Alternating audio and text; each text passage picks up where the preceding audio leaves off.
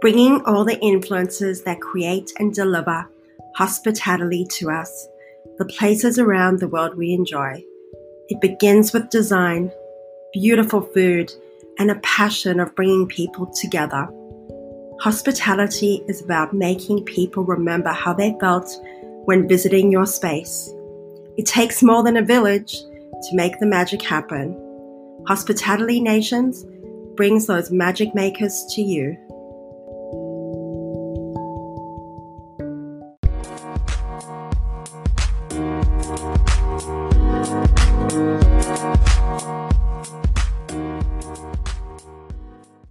So I am born and raised here in the Washington, D.C. area.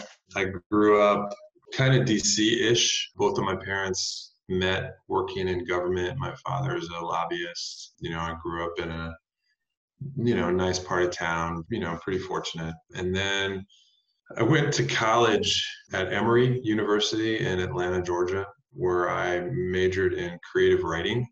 And I majored in it because I really loved English and writing, but I obviously did not pick my major based on what I hoped would be a successful career.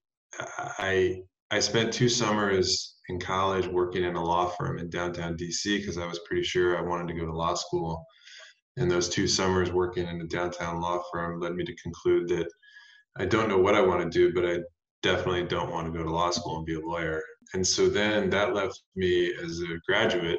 I couldn't afford to go to journalism school, even if I wanted to do that. I was sort of adrift. I didn't have a plan, but I desperately wanted to move out of my parents' house as a kid, tagging along with my dad at his fancy dinners. And I got a job in a bar and I was in love. 3 months later, I was a manager. I started out as a waiter and a bouncer, then became the assistant general manager of one of the busiest bars in the DC area at the time. And I was, 24 years old. And things were great. What was the bar called? It's called the Clarendon Grill. And it just closed after over 20 years in business. I wrote a blog piece about it. It's on my website when it closed because it played such a pivotal part. It was such a huge part of my career because I met the owner there, was a great mentor to me and continued to support me and invest in some of my later restaurants.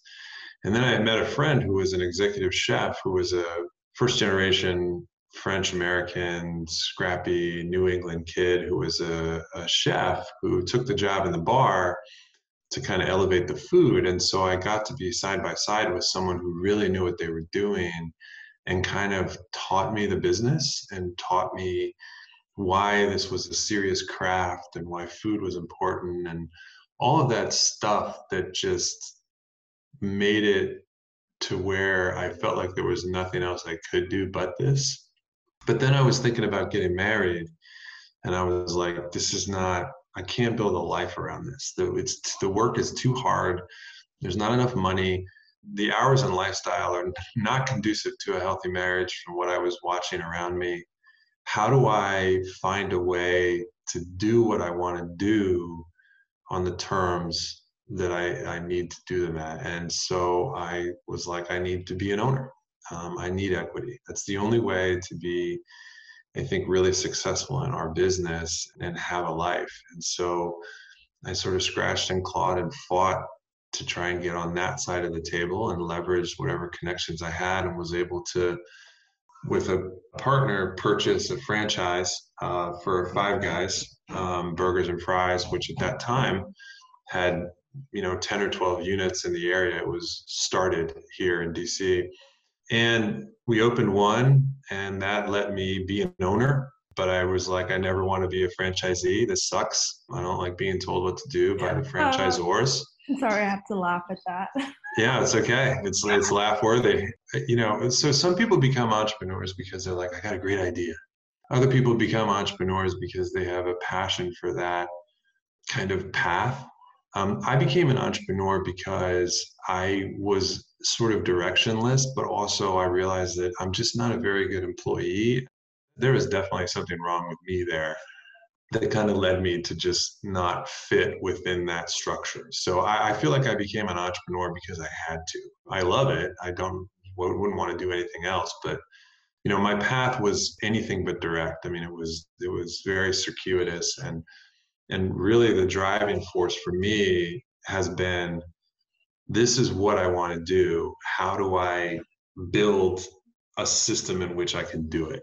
And there's been a lot of sacrifice along the way. You know, if I had taken a more linear path, I think I could probably be in a very different, you know, position, but I'm not sure that I would be happy. And, you know, that was kind of the driving force. So didn't want to be a franchisee, neither did my partner. So we sold it, got really lucky on the timing because the brand was exploding.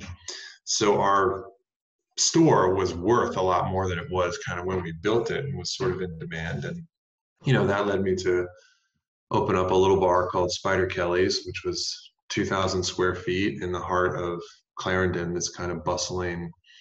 Turned into over 8,000 square feet. And 10 years later, you know, we've had this bar that is just this kind of engine that allowed me to then, 4 years ago, start another company called Mother Sauce Partners, which was a way for me to help entrepreneurs just like myself, people in the restaurant business that wanted to work for themselves, were sick of making money for somebody else, had a passion, had a drive, but needed, you know, access to capital and kind of a guiding hand, things that I could have used more of along the way, and things when I was able to find it, I was grateful to have. So the premise of the company was that, making very calculated, slow investments in a small amount of businesses and really investing in the entrepreneurs themselves, because ultimately it's really the entrepreneur that will make or break the business. You know, concepts, I always feel like if I find the right person, we can just make up a concept, you know, but finding the right people is really hard. And the theory was, if we build a few of these businesses, then they'll start to build on themselves, and that will create more opportunity for us and our investors. And, you know, 4 years in, we've got about a half dozen spots. And within that timeline, we also I also decided to open my own concept, which was sort of a variant from our thesis, but you know, the opportunity, the neighborhood, the type of concept was just everything I wanted to do, and it didn't make sense to find somebody else to do it.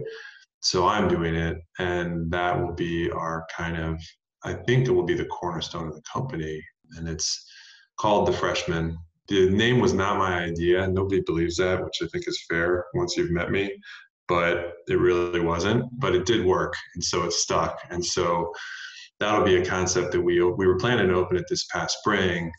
Who knows when we'll open it now, but it's ready to go. And it's right across the street from Amazon's HQ2 in an area called National Landing that is kind of this next booming area of DC. That we're kind of right at the front edge of the wave down there to help kind of reinvent this neighborhood. So that kind of is how I got to today. I'm excited for The Freshman to open. So good. Yeah, you got to come see your furniture. Well, yeah, we'll come visit, definitely. I hope you will.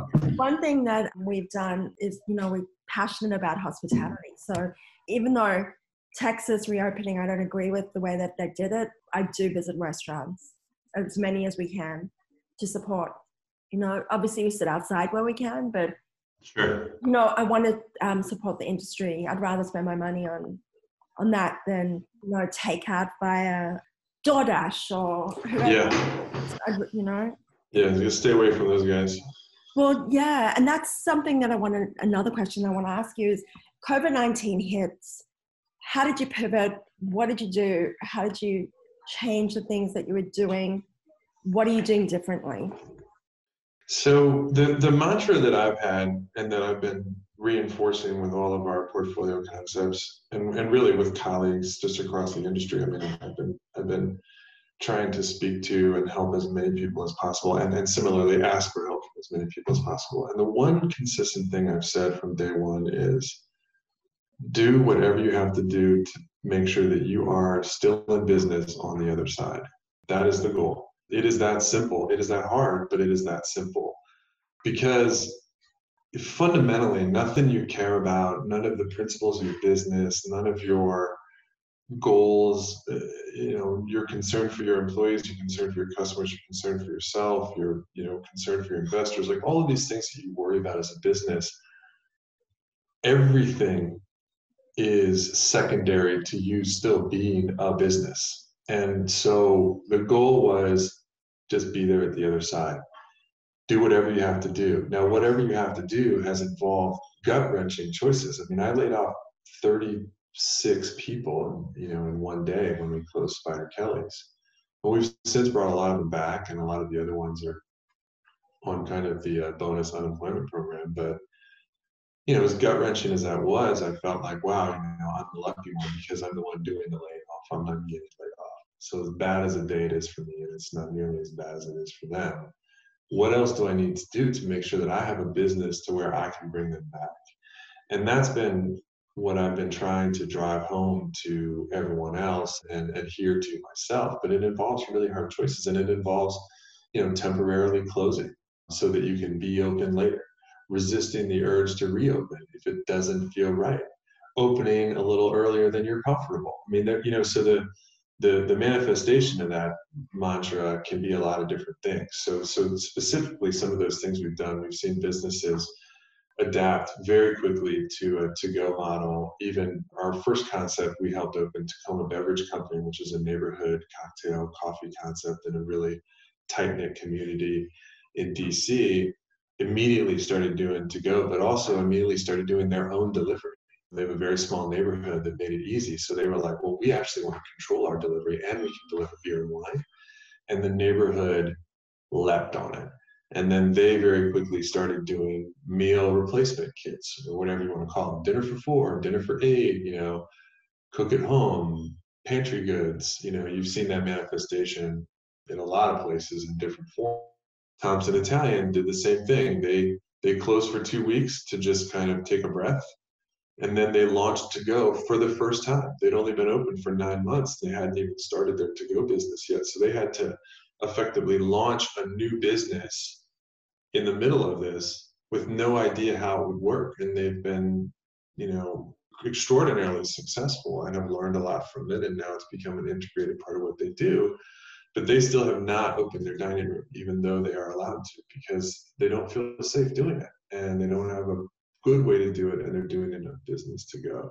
So those are just sort of two examples. I think that a lot of restaurants that are successful right now are making the pivot to some type of to-go meal replacement option, but that's just not practical for a lot of restaurants. If you're a tasting menu only restaurant, it's pretty hard to sell your food to go.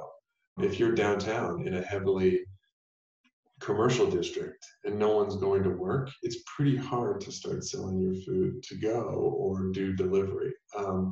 So not everybody is able to pivot to a model that is generating revenue. But I will say that, the changes that we've made have been successful, but only because we're redefining successful. I like to call it losing less. But if losing less means that you stay open longer and you get to see the other side of this, then you're winning. I know that there are some businesses that are actually seeing their sales up year over year right now, but those are anomalies. And I think that anyone that is up right now is benefiting from this particular situation. And therefore, it's quite possible that when we move through this situation, they will subsequently see their sales dip. And so I think that what we're just trying to do is see a little bit of steady growth, slash our costs, and try and, as I said, just make it to the other side. So that has been kind of the driving force. I mean, you've got that Mother Sauce, but can you tell us a bit about Mother Sauce and how it works, how it operates? Is it a whole team that works in the different brands? Sure. So we're very small. I mean, Mother Sauce is me. And then I have a couple of team members that kind of help on a per project basis. So we are basically, we're a seed stage investment company that makes targeted capital investments that go hand in hand with a significant sweat equity stake in these companies to provide our advisory services. And the advisory services manifest in a lot of different forms. And so we kind of bring in the resources that we think each concept particularly needs. You know, some of our restaurants don't need any help with kitchen or menu. What they really need help with is like lease negotiation. Some are the opposite. So we try and see what they really need and if they can really benefit from having us involved. And, you know, there's a lot of companies out there that I love that we think are great that just weren't a good fit for us. They just either don't need us or what they need, what we think they need, they don't think they need, or, you know, so when we get it right, we become a partner in the company. And the partnering, you know, means that we're in it for the long haul. And so we only take on a very small amount of projects. We don't have majority interest in any of these companies. We're not a private equity or, you know, large venture capital in that sense. We take backseat positions. We just want to know that we're going to be heard. But we try and let the entrepreneurs drive, because I think for these smaller restaurants to be successful, the people that own them need to know that they really own the company. Now, there's a risk there because we only have so much influence, but that's why I spend a lot of time sort of vetting these entrepreneurs and really getting a feel for them. And so it's very slow and careful investments. And then we also are able to attract more capital through our network. So I'm able to reach out to folks that have invested with us in other projects and say, hey, we really like this, you should consider it. And then we also go out and help the concepts raise their own money. So it's sort of a requirement that they have to be able to go find some of their own money.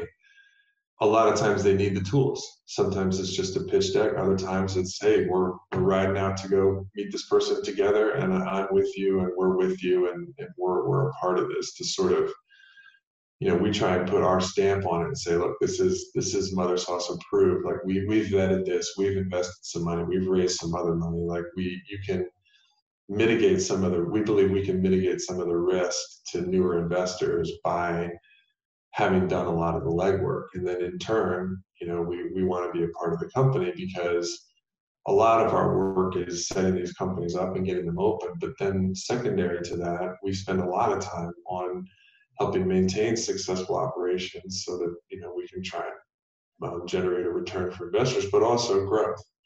So, you know, if our concepts are so far down in the weeds just trying to get through service every night, it's really hard for them to think about a 3 to 5 year plan for their company and go look at locations or talk to real estate brokers or landlords or think about a financing structure for more than one restaurant. That's what we can do.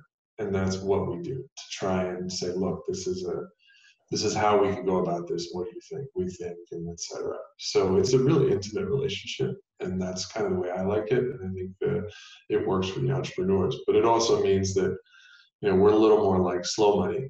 You know, we're not pumping these companies full of capital to try and get a big return within, you know, several years. And part of that's because there really aren't a lot of, you know, big exits in our business. That's not really how our business works. These are investments that over the, you know, horizon of 10 years can provide really great returns on people's money and be very successful. But it's not sort of a, you know, you invest in a tech company and 7 years later there's a big exit and that's it. You know, 99% of those investments don't do anything. You just kind of wait around for the one. That's not our model. My intent is for every single one of our projects to be profitable and be successful. Some are going to grow differently.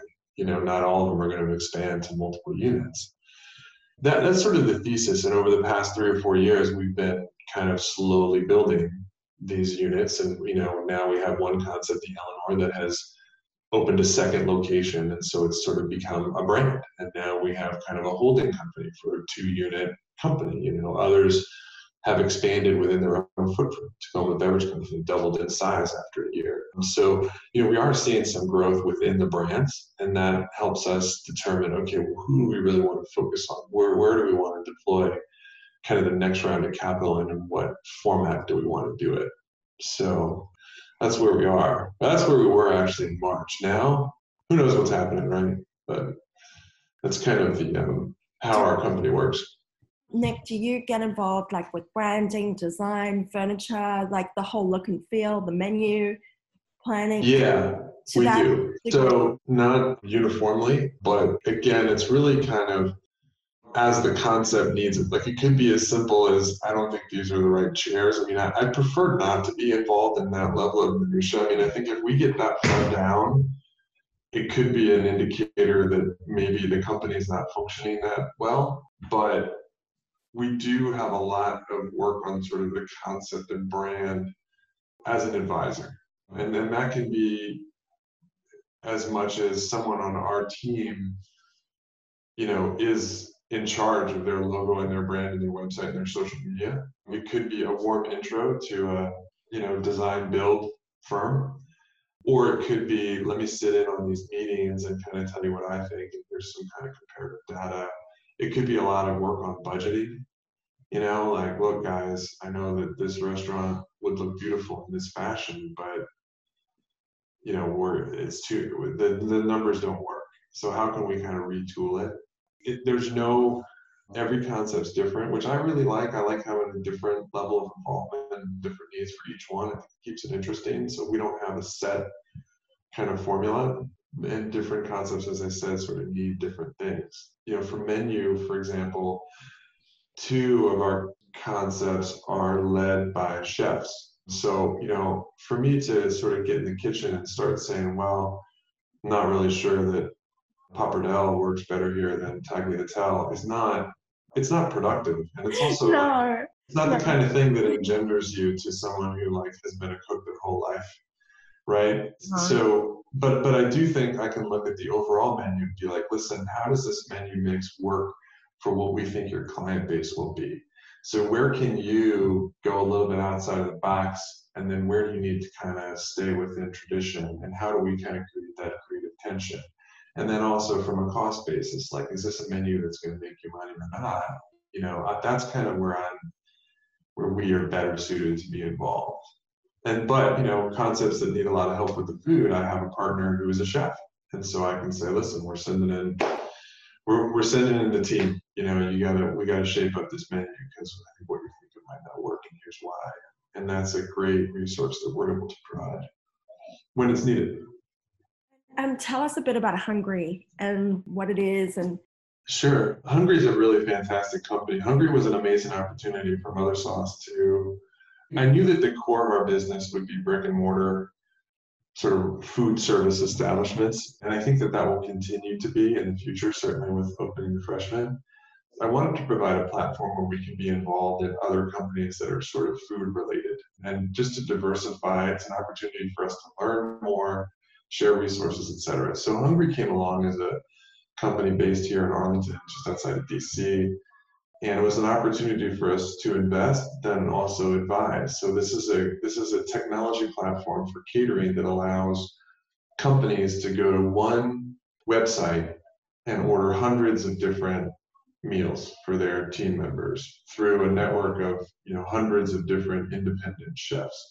So it provides a steady revenue stream for these independent, small-scale contract caterers who sign on to the platform. And then you come up with a meal, they come up with meal plans, and you, as a customer, order a meal through this website that says, well, we'd really love to do an Ethiopian buffet today, or we want turkey sandwiches today, or everybody wants barbecue for the week before the 4th of July. And you can get all of it through one platform.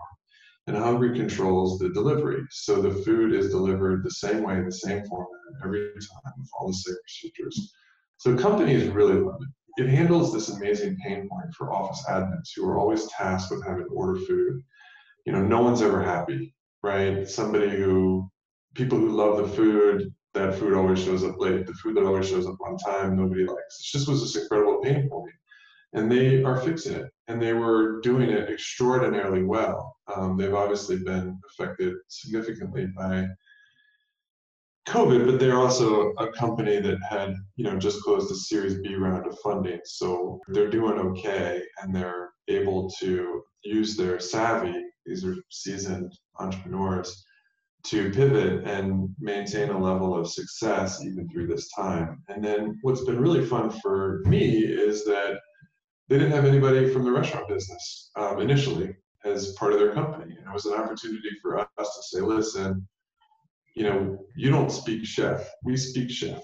Here's how you need to work with this network of independent chefs in your system. And then here's, you know, your menus need to read like menus, not like ingredient lists. And that was really fun. And they've, you know, they've responded quickly, and now they have an incredibly robust hospitality team working for them. So a lot of what we're focused on now is how can we help grow to other cities and adjust and kind of be with them as they expand.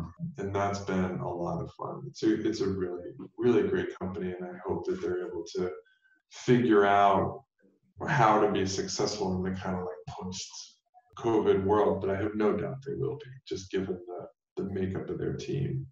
And what did they close, Nick, on their Series B? Are you able to disclose that? 20 million. That's great. And it's US based only, or is it, does it have right now they're US based. I think they were in about 9 cities. Mid to Texas, they're in Austin. I think they were looking at Dallas. They may have paused. So they expanded pretty rapidly this year with a much more aggressive expansion plan. There has been some talk of expanding internationally, but as far as I know, that has not happened yet. Looking at Sweetgreens and how they pivoted their model towards like loco catering, like instead of going into store, how's Hungry going to pivot? Because a lot of people aren't working in offices right now. Yeah, so they've had some success. They launched sort of Hungry at Home, so you can get a meal for $8 for a flat fee. It's I guess 8 people for $100. You have to check on that. But 8 people for $100, you get a full meal delivered to your house, contactless, you know, made by a chef, ready to go. It's really good. I want to order that. That's great. It's really popular. The other thing that they've done is they're reaching out to a lot of these companies and saying, hey, you guys are trying to stay in touch with your employees while they're at home. You're doing virtual happy hours, et cetera, et cetera. Why don't you send them some food? Why don't you send your team lunch, and then you guys can all eat your box lunch together virtually? You know, Hungry has, because they handle the food production, but also the delivery, that gives them a pretty amazing advantage logistically that a lot of other companies just don't have. And so they're able to do that. But one of the biggest things they were able to do is early on secure some very significant contracts with local governments. So the city of New York has them on contract to provide thousands and thousands of meals a day to homebound citizens in New York City. So they're providing a critical resource to the community while also able to, you know, maintain a revenue stream. And one of the reasons they were able to do that is because they can tell the city of New York, like, listen, we'll not only produce the food to your standards, but we have the delivery part too. We got it. And that's a reflection of just how well the company was set up, but also how quickly the leaders of the company, their CEO, Jeff Grass in particular, is able to just adapt to the conditions on the ground, change, and be whatever the market needs. And I think that that's a testament to his ability as a CEO, and a reason why, you know, this is the, I think, third or fourth company that he's started and grown to be successful. So you're seeing a lot of veteran leadership at a time when they really need it. And I think that, you know, look, long term, if the office catering market contracts, if we're talking about I think it's like a $70 or $80 billion industry. If it contracts a lot, they are still a disruptive force in that industry. There is still a lot of room for them to be successful ultimately. So I have a lot of faith that they are going to weather this just fine. Learn from it, be ready for it, you know, if God forbid it happens again. But I think that, you know, people are still eventually going to return to work. It may be limited, but people will still need to go to work, and companies will still want to provide resources, including food, to their employees. I don't see that being gone forever. I see it on pause for sure.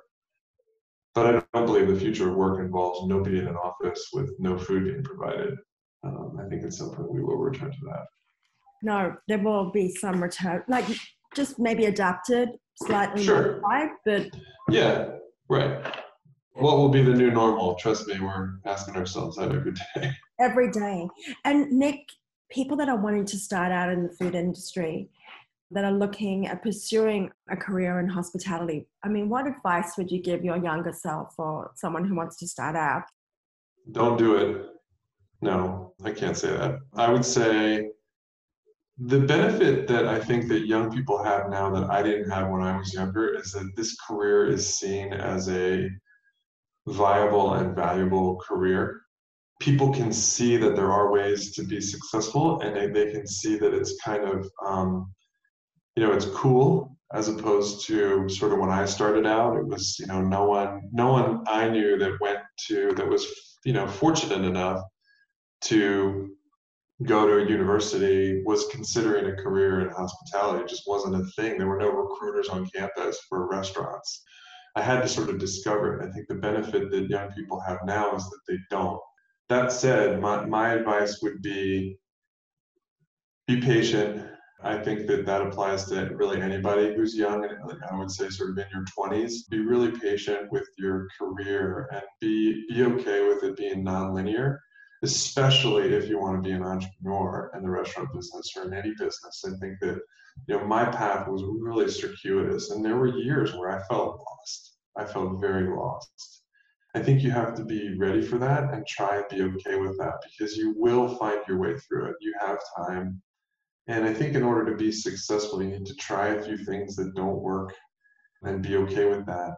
But all the while, along the way, I think you need to do your best to try and learn as much as possible and collect as many people as possible. So the guy that hired me at the Clarendon Grill, 20-something years ago, ended up being one of my largest investors in one of my projects, because in part, I developed a relationship with him when I was so young. I didn't know anything, but I knew that this was someone who had done what I wanted to do. He had opened his own restaurant and it seemed to be going well. So I didn't know what I needed from him, but I knew I needed to be near him. And so I tried to stay near him, and I tried to learn, and I tried to say, well, what can I do to help him? Maybe nothing, but I'm going to try.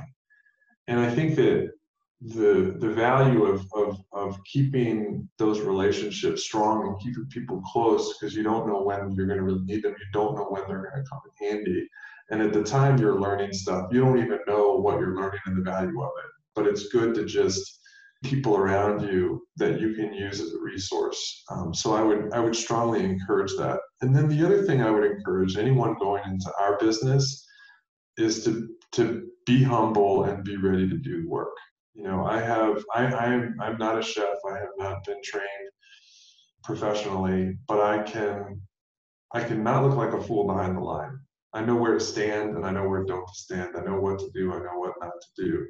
And that's because I was humble and I listened, and I knew that there was a lot I didn't know. And so I just tried to let people show me. And I think that gives me the ability to connect with chefs who, I think look at me skeptically, who's this sort of, white collar dude coming back here in the kitchen like he knows what's going on. And I met with a healthy dose of skepticism, which I think is fair, but I believe that I'm able to navigate through that because, I stayed humble and I did the work. I know exactly how to clean out a grease trap. I know how gross it is. I know how to mop floors. I know how to snake toilets. I know how to do all of that stuff, and I did it. And I think that being willing to do the really hard work create a lot of loyalty amongst people that work for you if you get to the point where you're fortunate enough to have people working for you. But it also gives you the ability to learn every layer of your business. I think it's important, just as I think that anyone who works in any industry should at least spend some time working in customer service in the restaurant business. Everyone should wait tables or be a barista or be a bartender or be a host, because you got to know what it's like to deal with people. But if you really want to be in our business specifically, you got to spend some time in the back too. You got to unpack the deliveries and do the tough work. It will provide you a return on that investment that is almost incalculable. And so I was kind of working behind the line and cleaning the grease trap, but the things that I learned doing that are still really valuable to me today in what I do. And Nick, are you a reader? What books do you recommend or podcasts to listen to that people can learn from?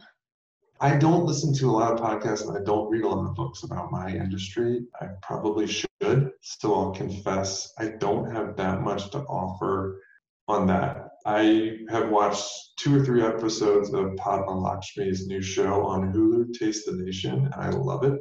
She's going around and sampling American cuisine that is in some ways traditional, but also in some ways what's not considered traditional. And I think that the ability for her to connect with real sort of long-time lifers in the restaurant business has been really great. So I think if you watch that, you get to see some good kind of, you know, how it's really done as opposed to, you know, Top Chef or Chopped or whatever, those kind of shows. There's nothing wrong with those shows, but you're not really going to learn a lot. I mean, look, if you haven't read, if someone who wants to be in the restaurant business still hasn't read Kitchen Confidential, I'd be amazed, but you should read it, and you should watch all of Anthony Bourdain's shows, you know, rest in peace. I think that the podcasts and stuff and the books that I read, again, are, you know, I read a lot of novels. I read The New Yorker every week, and I listen to a lot of podcasts about film and music just because those are my hobbies. So I guess I would say people should continue to be generalists, and they should try and learn as much as they can, because even if you're reading an article, you know, about rising sea levels in the Pacific, you could learn something that you could bring back to your own specific industry, even if it's the restaurant industry. I think that there's a great value in learning a lot about a lot of things. I think you don't always know how you'll be able to translate that knowledge. And look, you know, the work that we do in our business is really hard. So if you want your podcast to be escapes, then they should be just that as well. And then, Nick, what we'll close on is we'll ask how we can find you. How can people learn more about you? So sure. Think about the blog, Insta, LinkedIn, whatever it is. You can I'll mention that. Yeah, so we have our website, mothersaucepartners.com, provides a lot of information about our company. And then on that website, there's a blog section where I try and write a lot of my thoughts that are, you know, pretty industry specific. Lately, I've switched to a video blog format. I will see if that lasts. I confess I'm not terribly comfortable with that medium, but it is an opportunity for you to hear what's really going on in my head. You know, what have I been thinking and what am I seeing in my industry over the past few months. It's unfiltered and unscripted, so, you know, take it for what it's worth. And then I'm, you know, personally on Twitter and Instagram, it's @MotherSauceBoss. And again, a lot of those thoughts come through quite unfiltered, so take them for what they're worth. But those are the best ways to kind of see what we're up to and what the companies are up to. And you can see the full portfolio on the website. And then, you know, from there, you can check out each different concept and see how everybody's managing.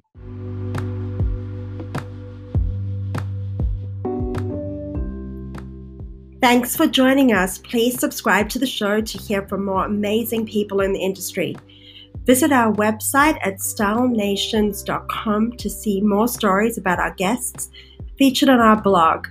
We love sharing their stories and bringing people together.